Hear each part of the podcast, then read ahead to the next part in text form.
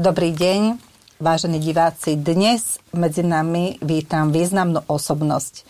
Gestora psychologických vied na Slovensku, inovátora, spisovateľa, človeka, ktorého všetci poznáme, profesor Miron Zalina. Dovolili sme vás sem pozvať vzhľadom k tomu, že situácia je skutočne vážna. Pandémia zasiahla do našich životov, Všetci prežívame náročné životné situácie, udalosti, ktoré predtým sme nikdy neprežili. Dotýka sa to našej psychiky, duševného zdravia, dotýka sa to všetkých detí v školách, učiteľov, v rodinách. Aký je pohľad e, psychológa na súčasnú dobu a tú sociálnu interakciu, ktorá nastáva zmenená v tomto prostredí? Tak to je téma na veľmi dlhú debatu, ale keby som to tak mal zhrnúť nejak, tak samozrejme aj výskumy, ale aj skúsenosti ľudí napríklad z krizových centier psychologických hovoria, že táto doba koronavíra e, prináša úzkosť, prináša strach, prináša neistotu. E, rozvyklala, rozkolísala hodnoty ľudí, komu veriť, komu neveriť, čo je pravda, čo nie je pravda je ešte odborník odborníkom a ktorý je odborník a tak ďalej. Tých otázok je strašne veľa. Toto zneistenie ľudského bytia, ľudských hodnot, základných hodnot existencie prináša mnohé fenomény, ako ľudia to prežívajú a čo s tým robia. Ako sa bráňa alebo nebráňa.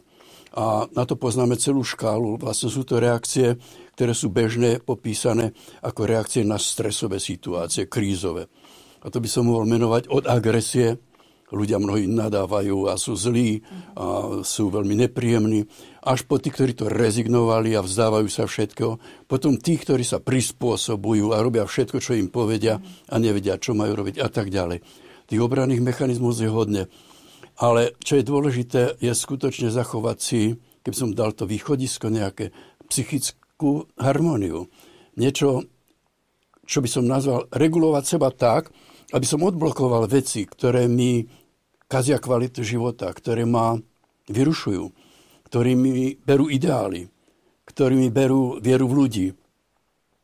A robiť, hlavne robiť, nenariekať, nemyslieť na to celé dni, nepozerať stále televíziu, nepozerať stále neťukať Facebooky a internet a tak ďalej a krmiť sa týmto vlastne negatívnym textom alebo negatívnymi správami.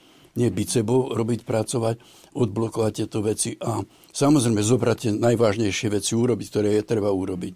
Ale nezabíjať čas a nenechať si kradnúť čas všetkými týmito informáciami a nenechať sa zdeptať.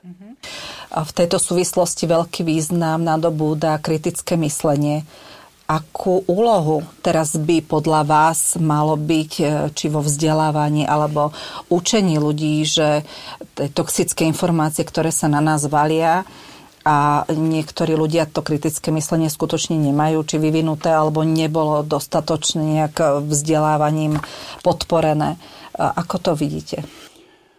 No, to je ďalšia veľká téma. Poviem takto. E, mnohí, nazvime to odborní laici, alebo laici aj odborníci a politici používajú pojem kritické myslenie ako nejaký čarovný prútik. Ale málo kto z nich vie, čo je za tým bola podstatná teória, ktorá bola urobená o kritickom myslení, je vlastne teória o hodnotách. Nechcem tu menovať nejakých vecí, ale mohol by som menovať e, e, veľa dozadu, ktorí začali rozmýšľať nad tým, e, aké hodnoty človek uznáva, prečo žije, aké, čo sa mu páči, čo nie, čo je krásne, čo je škaredé, čo je dobre, čo je zlé, čo je múdre, čo je hlúpe. A odtiaľ sa tie od, úvahy začali odvíjať a začalo sa pracovať na tom, že človek mal rozmýšľať o hodnotách. A časť tých hodnot kritizujem. Časť hodnot príjmam a chválim. Kritické myslenie je časťou, hovoríme odborne, hodnotiaceho myslenia. A my, žiaľ Bohu, v škole neučíme. Neučíme hodnotovému mysleniu. Ani za komunizmu hodnoty boli nadiktované. A väčšinou sme ich prijali formálne alebo neprijali a tak ďalej. Ale podobne je to s náboženstvom, podobne je to s hociakými blúdmi, ktoré sa hlasajú.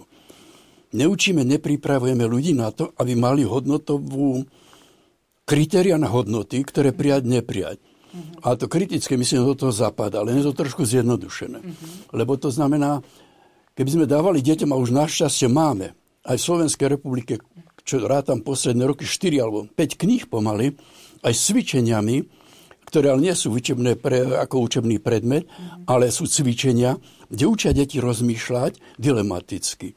Máš za a proti. A teraz rozmýšľaj. Argumentuj. Uč sa prehrať. Ponúkni kompromis. Príjmi kompromis. Aj keď príjmeš kompromis, to nie je tvoja prehra. Obidvaja sme urobili kompromis, oni nás vyhrali, nie obidvaja prehrali a tak ďalej. Tieto techniky mali byť v škole používané.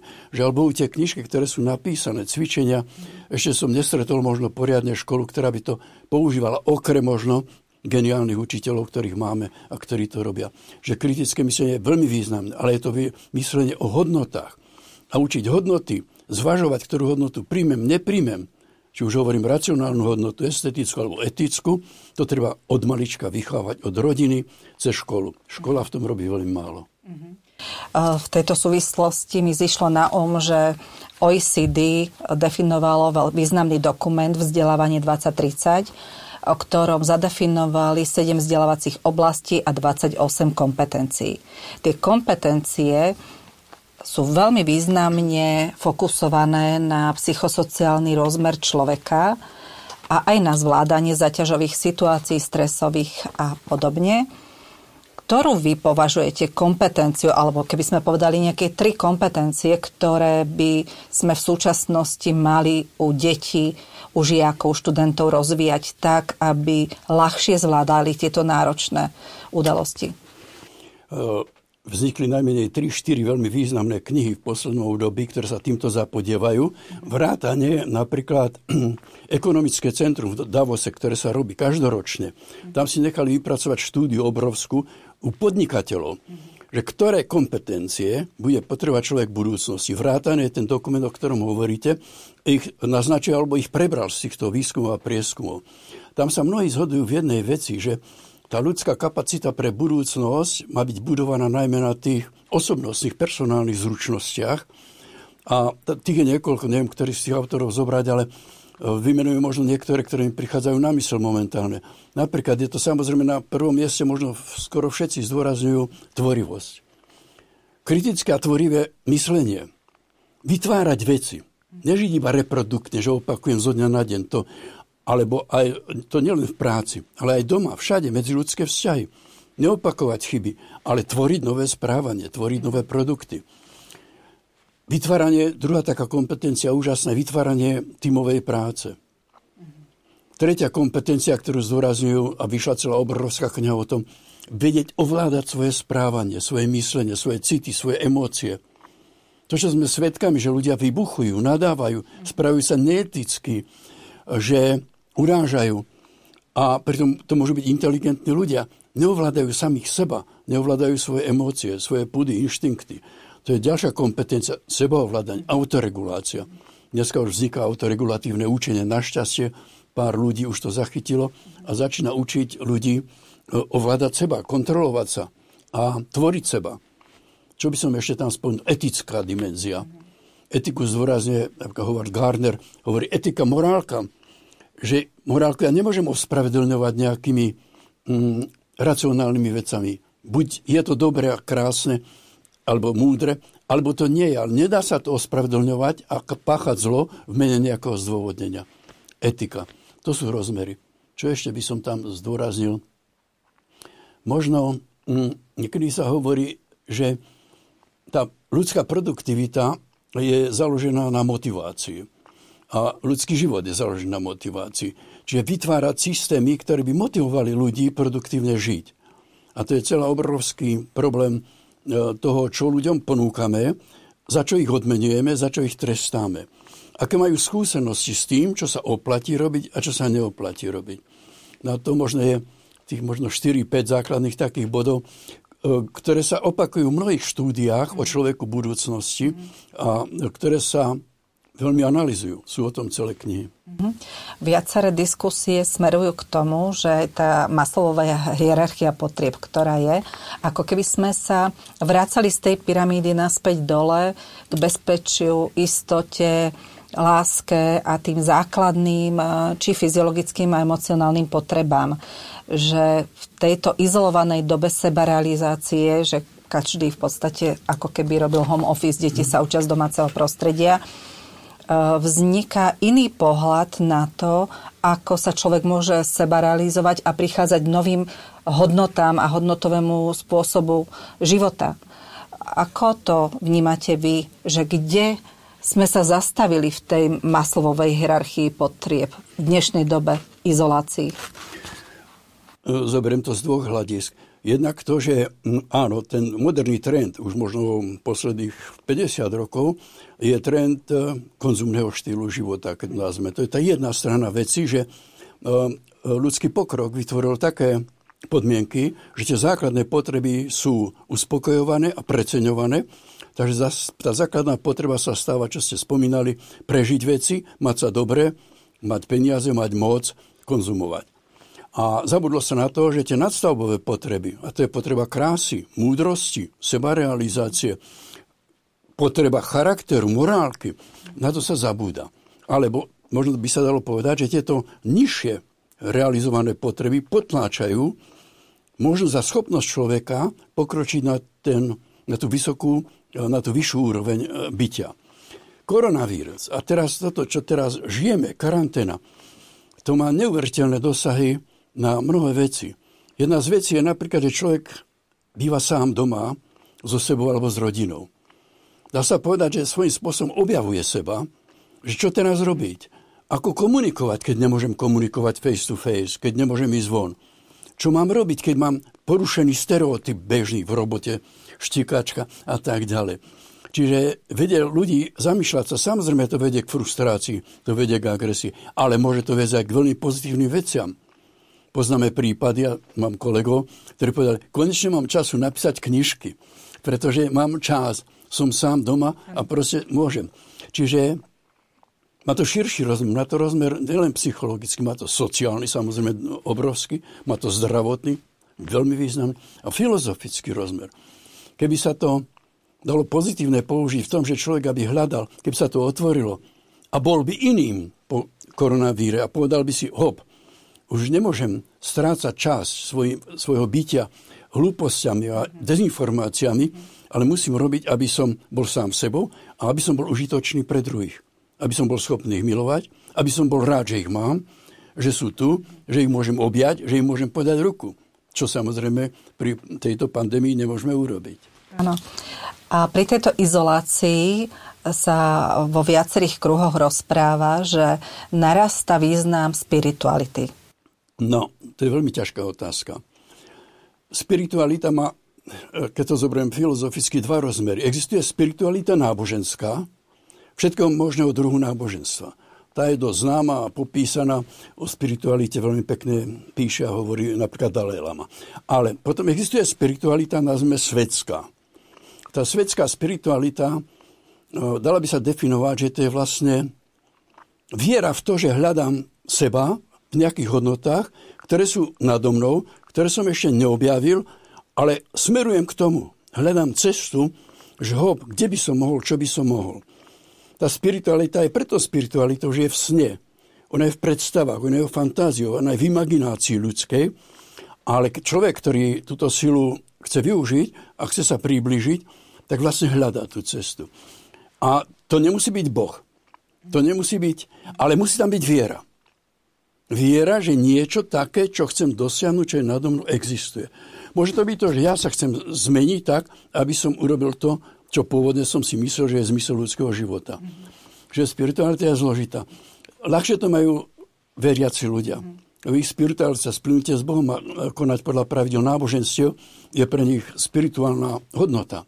Ale človek, ktorý neverí, mal by a uvažuje samozrejme extensionálne, prečo som tu a čo chcem, akú hodnotu.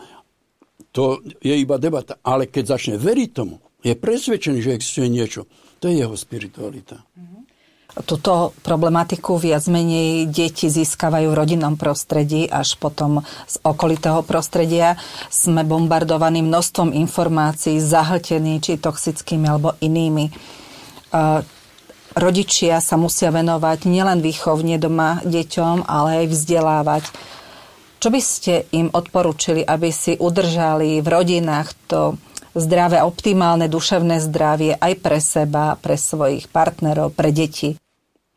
To je zase veľmi zložitá otázka, ale možno by som to začal takto, že my teraz vlastne prežívame v týchto rokoch veľmi neobvyklú situáciu. V histórii ľudstva neexistovala nejaká etapa, kde by mladí ľudia vedeli viacej ako tí starší.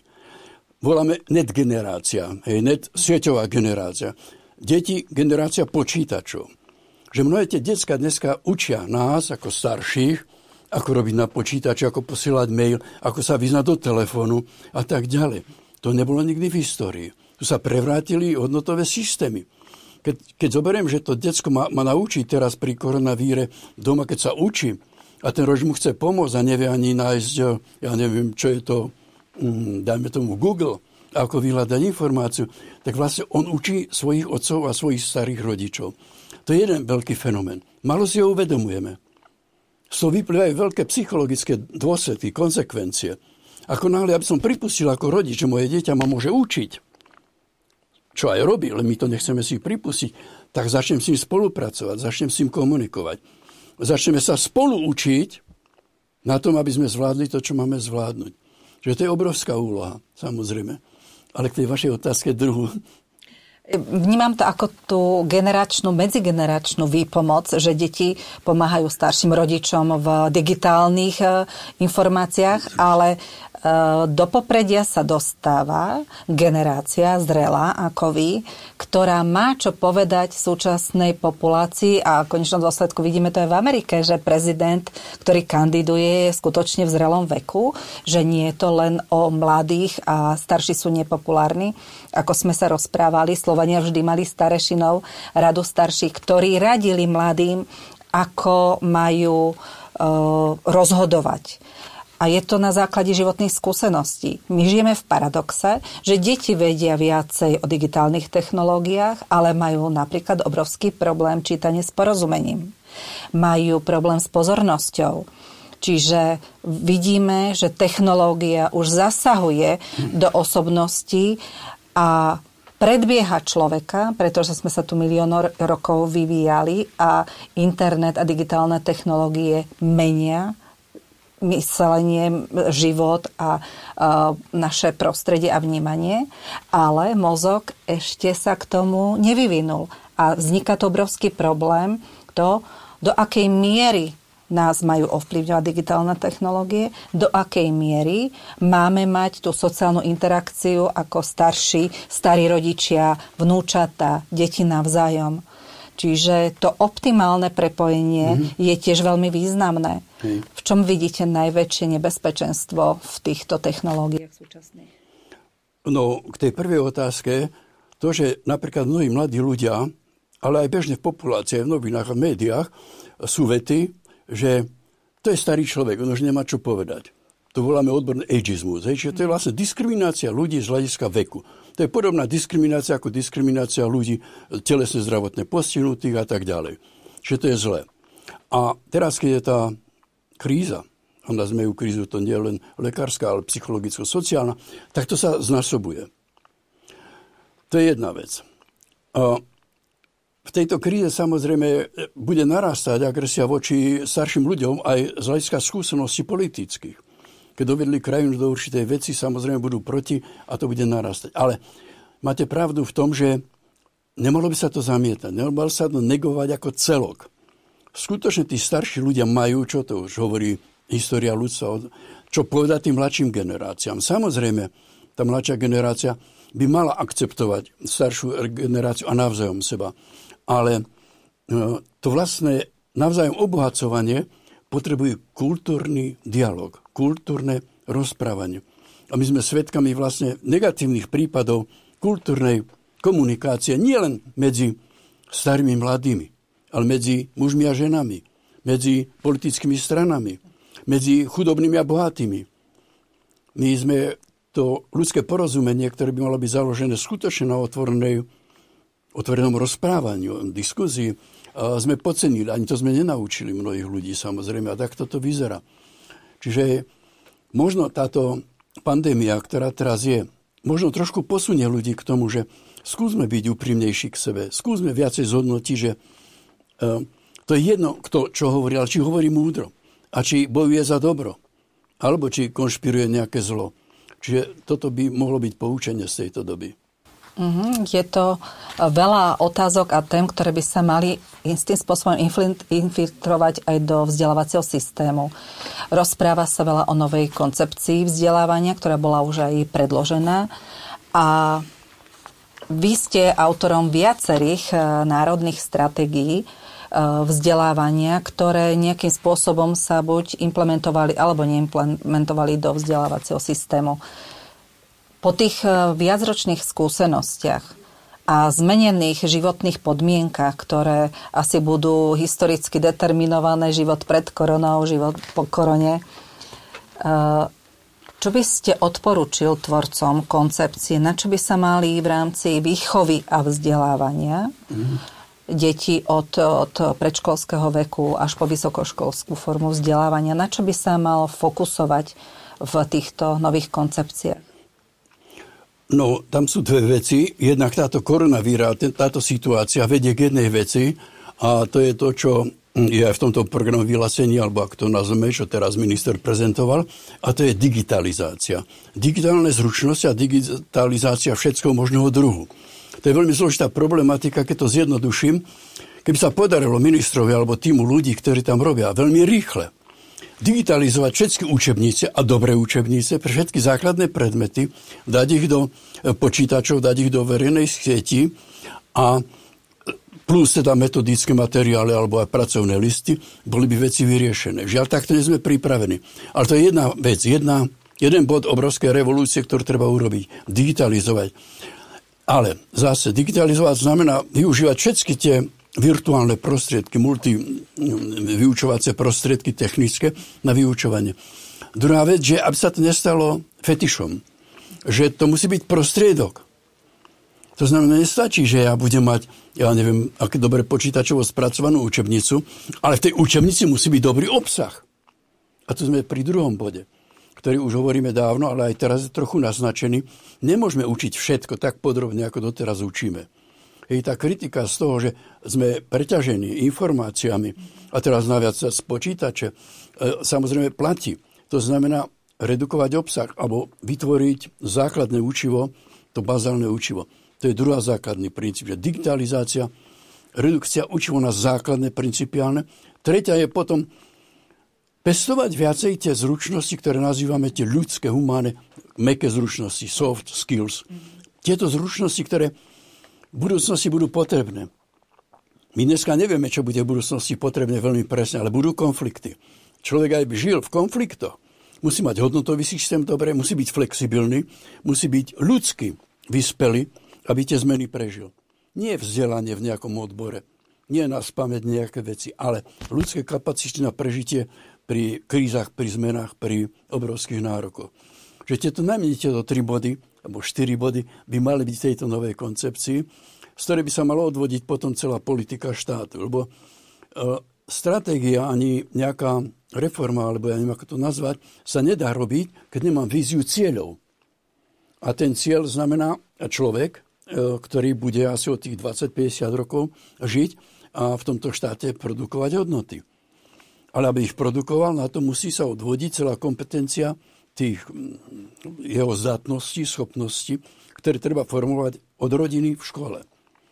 Čiže klas dôraz viac na tieto veci. My sme po, keď ste spomínali reformy, napríklad krok, keď sme urobili na základe celého svetových tendencií, po revolúcii hneď dve základné veci, ktoré sa dostali do osnov.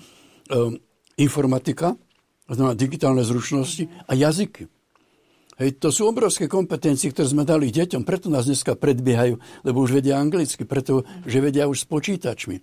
To bol výborný krok. Akurát sme nič nezredukovali. Popri tom učíme neustále ešte to, čo za Marie Terezie pomaly, keď to preženiem, všet ten, ten obsah a on sa ešte nabaluje.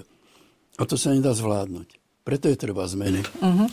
Veľký fenomén v tomto je stále kreativita, o ktorej sa všade rozpráva na všetkých úrovniach, či to ide o biznis, o manažerstve, o, o ľudskom potenciáli. E, vy ste aj tvorcom e, publikácií Tvorivý humanizmus a celá filozofia Tvorivý humanizmus a kreativita. Vidíte, že je to stále aktuálne, alebo aké miesto by sme mali dať kreativite vo výchove a vzdelávaní? No mne je veľmi smutno z toho, že v programom vyhlásení vlády, tejto vlády teraz, nie je ani jedno slovo o tvorivosti. Čo je úplne proti celosvetovému trendu, ako sa majú uberať e, výchovno-vzdelávacie systémy. Keď to premení úplne na elementárne veci, čo je tvorivosť? Tvorivosť je rozmýšľať každý deň na tom, ako robiť veci lepšie. Ako narobi, e, lepšie urobiť obed. Ako vy s tou manželkou, ktorá mi nadáva, že doma sedím celý deň alebo čokoľvek robí. Ako v tej robote. Čo zlepšiť. Ako čo lepšie napísať, čo zrušiť a tak ďalej. Kriticky myslieť. Zhodnotiť veci. To je o vede, to je o výskume, to je o umení. Vytvárať veci, učiť deti tvoriť. Je to o ľudskom dobre. Kde môžem pomôcť? Dobrovoľník, to je kreatívny akt. To, to je všetko tvorivosť pre Boha. Aby človek sa nielen, že reprodukoval to svoje správanie stereotypne, hm, nejakým spôsobom opakoval sa, ale aby neustále mal pred sebou zvedavosť, otázku, ako to môžem robiť lepšie. Kde robím chyby? Prečo robím chyby? Či môžem prispieť? Obrovským prameňom sú múdre knihy napríklad. Prečítam si niečo, kde nabrať tú energiu? Mnohí ľudia dneska rezignujú, sú vyhorení, pasívni. Kde mám zobrať? Zoberte si múdre knihy. Prečo mnohí múdri ľudia, Nobelové ceny a tak ďalej, nechcem až tak vysoko ísť, kde načerpali tú energiu? Vieru v niečo, že môžem dokázať. Vieru v seba, to je moje poslanie pre ten život, aby som niečo urobil. A tu je tá energia na to, aby som bol motivovaný. A k tomu je samozrejme zmeniť treba e, ten spôsob prístupu k deťom, ako ich vychovávame. Nedávať im hotové veci. Klásť im otázky. Vyvolať ich zvedavosť. Pýtať sa. Prečo je pomaranč okrúhly a hruška nie je okrúhla? Hej? Keď je mamut, hej, malý 5-ročný chlapec mi hovorí, keď sú mamuty, a prečo nie sú tatuty? Hej, tá otázka ich zvedavosti je zakorenená v nich. A my ju potom ubíjame cez to, že im diktujeme, čo sa má učiť, v čo má veriť, čo je krásne, čo je škaredé.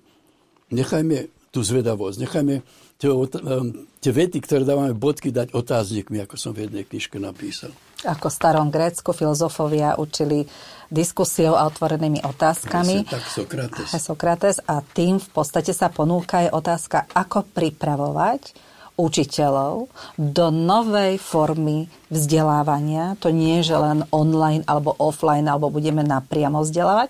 Akú filozofiu tomu dať? Mne sa vždy páčila tá myšlienka, že učiteľ sa dostáva do úlohy ako keby tútora, trénera, že aj tréner Zuzulovej nevie tak športovať, lyžovať ako ona, ale on vie, ako urobiť ten najlepší čas. A aj tu je v otázke napríklad digitalizácie, že deti sú veľakrát vzdelanejšie v tejto oblasti, ale učiteľ didaktikov by mal vedieť a metodikou, ako s tými informáciami pracovať, aby to dieťa dosahovalo ciele, ktoré skutočne má dosiahnuť. Pretože sme svedkami veľakrát toho, že deti aj vedia pracovať v digitálnom prostredí, ale nevedia napríklad základné softverové úkony pri písaní alebo vytváraní nejakých prezentácií. Čiže vzniká tu veľa otázok, ale v strede pozornosti, okrem teda samozrejme žiaka, dieťaťa, je učiteľ, ktorý musí mať v súčasnosti akoby zmenenú prípravu a inú prízmu kompetencií, ako to bolo doteraz. Čo si myslíte? V čom treba sústrediť pozornosť na vzdelávanie budúcich pedagógov vo vysokých školách, ktorých aj vy teda pripravujete mm. učiteľov? A ako prispôsobiť zmeneným podmienkam učiteľov, ktorí už sú v pedagogickej praxi? Tí, ktorí sú na vysokých školách, ako študenti ešte, ale aj pre tých, čo sú v praxi postgraduálne vzdelávania, tak dve veci by som zdôraznil z hľadiska toho, čo sa pýtate. Poprvé, samozrejme, e, by to malo viesť k tomu, ako zvýšiť motiváciu. To znamená chuť, záujem žiakov, dospelákov, to je jedno ako učiteľov, aby robili kreatívne, aby robili produktívne. Problém motivácie je jeden z kľúčových momentov. Prečo nám ľudia vyjasínajú? Prečo nepíšu múdri ľudia? Prečo sa neangažujú? Prečo je tak ticho? Ja zaujímam akademickú pôdu. Dejú sa mnohé veci. A čítali ste od nejakého profesora, ja neviem čo, pedagoga, psychologa, sociológa, nejaké relevantné články? Sú v tých komisiách? To by bola zvláštna debata. Čiže motivácia. Učil by som ich hodne, či už predško- na vysokej škole, alebo potom v praxi tie kurzy, programy, metódy zvyšovania motivácie k učeniu a plus k seba realizácii. Aby to neostalo len podať výkon v škole. Nie. Aby som mal chuť žiť. Aby som nepachal sebevraždy. 540 sebevražd za rok u našich ľudí za rok, priemerne za 10 rokov dozadu, je obrovské číslo. Neuvedomujeme si, že každý deň nám vlastne zomiera 1,5 človeka sebevraždou. Ale to odbočujem. A druhú vec, ktorá je absolútne zanedbávaná. Sebariadenie, autoregulácia. Tá motivácia mala viesť k tomu, že nie ja budem náňať toho žiaka, ale on bude mať chuť sám, to je výsledok vnútornej motivácie, že sa chce učiť. Že chce niečo preštudovať. To znamená dať mu väčšiu voľnosť a slobodu v tom, čo ho zaujíma. Nenútiť ho učiť sa to, čo je absolútne zbytočné, ale dať mu ten priestor. Tak ako mnohí slávni ľudia odišli z vysokej školy robili to, čo ich bavia, dneska majú Nobelové ceny. Naučili sa veľa obetovať iných vecí preto, aby cez svoje sebariadenie robili v tom, v čom sú dobrí, v čom sú podstatní. To by som učil učiteľov. Neučia žiakov autoregulácii. Teraz je korona. Teraz mám veľa správ od rodičov a sa pýtam, čo robia sedí v izbe, čo robí? No asi sa učí komunikať s učiteľom. A ako komunikuje? No on mu diktuje, alebo čo on si píše a tak. Nie. On by mu správne mal povedať, zoberiem teraz strednú školu, mám teraz na stole e, ekonomické predmety na strednej škole, je tam bankovníctvo, majú 33 hodín hodinu. Ako sa učí bankovníctvo? On diktuje, alebo z digitálnej učebnice číta, a že to píše a tak ďalej. Nie. Začni tým, že zaujíma ťa to. Vieš, čo je banka? Vzbuď záujem o to bankovníctvo, že o čo to je. Ale to si vyžaduje samozrejme majstrovstvo učiteľské, tá inú prípravu učiteľov, aby nebolo to, čo hovoríme stále, že to reproduktívne, transmisívne učenie, ale naopak vťahovať žiakov do tých problémov. Riešenie problémov a iné formy vzdelávania.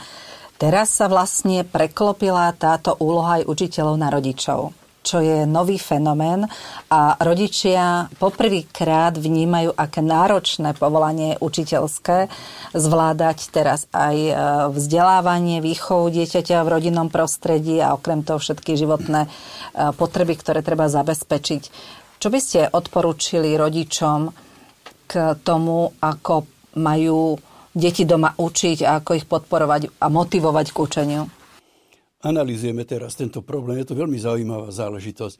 Mám správy od učiteľov a od rodičov, že ako to funguje. Vrátanie tých e, veľmi e, sociálne znevýhodnených detí z romských komunít napríklad. Ale aj z tých... Takže keby som to mal stručne zhrnúť, tak by som povedal takto. Čo má rodič robiť? Rodič by mal vytvoriť podmienky, aby detsko sa, mohla doma, aby sa mohlo doma dobre učiť. Aby sa učilo. Samozrejme, detsko sa učí samé v izbe napríklad, teda mám s ním sa učiť, alebo nie sa ma pýtajú rodičia. Um, aby si ho povzbudzal a vytvoril podmienky, áno. Ale vysvetliť látku napríklad nemôže dokázať, pretože fyzika pre 8 ročníka tak sú ďaleko zložité. Čo má ešte robiť? Vytvoriť podmienky? Povzbudiť ho. Vytvoriť mu to, aby to mohol robiť. Ale zásadne, čo by rodič nemal robiť, kritizovať učiteľa, kritizovať školu začne nadávať. To mám také správy učiteľ. Ako je to možné, toľko látky vám dal, že sa to nedá naučiť. A prečo sa to učíte? A čo tá učiteľ? Zlé. Zlé je, keď aj povie, a tá učiteľka nám dáva málo látky. Alebo prečo sa nekomunikujú. Čiže aby sa nezvalovala vina na učiteľov a učiteľa samozrejme na rodičov, to vytvára ďalšie napätia a zlé veci. Nech rodičia udržia svoju nahnevanosť, nazvem to, a nech radšej komunikujú s učiteľom. Ideálne bolo nech cez telefón alebo hoci iným spôsobom komunikujte s tým, čo sa má učiť to decko. Ako? Ale nerobme si naprieky navzájom. To je jedna z základných zásad. Iná situácia samozrejme tam v tých chudobných rodinách. Tam to strašné, pretože my tam dávame tie pracovné listy, dajme tomu, oni to zoberú, tie pracovníčky odnesú doma a vieme, že polovička z toho ani sa nevráti naspäť, neučia sa. To je obrovský spoločenský problém, čo s tým. Ale to nech minister a jeho tým vymýšľa sa. Ja môžem mať na svoje názory, ja poznám názory učiteľov, ako by sa dalo zlepšiť, ale, ale to by som mal dlhšiu diskuziu. Že treba brať do úvahy, ako mám rodinu. Sú rodiny, kde môžu pomôcť detsku pri učení, lebo keď si zoberie ten rodič, keď je múdry a chce, tak si naťuká a pozrie si učebné osnovy. A napríklad, keď zoberiem tú ekonomiku, čo mám dneska na stole od tých rodičov, tak má tam hodinu bankovníctvo, jednu alebo tri hodiny učiť bankovníctvo. Mm-hmm. Že on keby chcel pomôcť, tak si naštudujem a diskutujem s ním a čítame spolu, keby bol digitalizovaný text o bankovníctve. Mm-hmm. To by bolo ideálne. Menej ideálne je, že tu máš bankovníctve, uč sa, ja idem do druhej izby, my ťa nebudeme vyrušovať, ale máš tam pokoj. Uh-huh. Psa necháme bokom, mladší súvenci sa nebudú rušiť. Uh-huh. A on sa tam učí. Najhoršie je, keď mu nepovedia nič a nevytvoria podmienky a povedia, to je tvoj problém a všetko je zapreštené školou a týmto vírom a na to nezaujíma. Uh-huh. Takže to sú spôsoby rodičov. Uh-huh. Vznikol nový fenomén v tejto oblasti, kedy sa počas prvej vlny diagnostikovali, teda evidovali a testovali a robil sa taký výskum, na Slovensku nie, ale robil sa v Čechách, kde sa zisťovalo, ako vplýva vlastne toto vzdelávanie na diálku v rodinách na psychiku dieťaťa a aký sociálny status má dieťa v kontexte tomu, aké informácie sa dokáže naučiť. A zistili, že nebolo, nie je úplne najdôležitejšie to pripojenie online. Hej? Ako sa hovorilo, že u nás sociálne znevýhodnených, neviem, vyše 100 tisíc detí nebolo pripojených oveľa viacej, že nebolo pripojených, nedostalo sa im vzdelávanie, ani tie pracovné listy nefungovali. Ale v Čechách zistili zaujímavý fenomén, že veľký problém bol v rodinách, bohatých a sociálne na úrovni, kde dieťa malo aj pripojenie, má digitálnu technológiu, všetko, ale keď tam bola nepohoda, keď tam bolo domáce napätie, stres, dokonca násilie, dieťa sa nedokázalo vôbec učiť a zistili vlastne, že to prostredie veľmi Eh, v podstate prediktuje to, ako sa dieťa dokáže učiť. Či má také podmienky alebo mm. také. Takže zase sa vrátime k tomu duševnému zdraviu.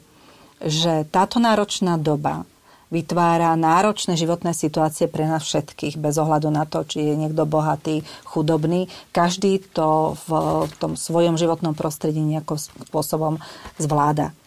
Musíme sa ale sústrediť na najlepší záujem dieťaťa, najlepší záujem rodiny, ako to zvládať, aby sme to všetci v nejakom primere optimálnom zdraví prežili.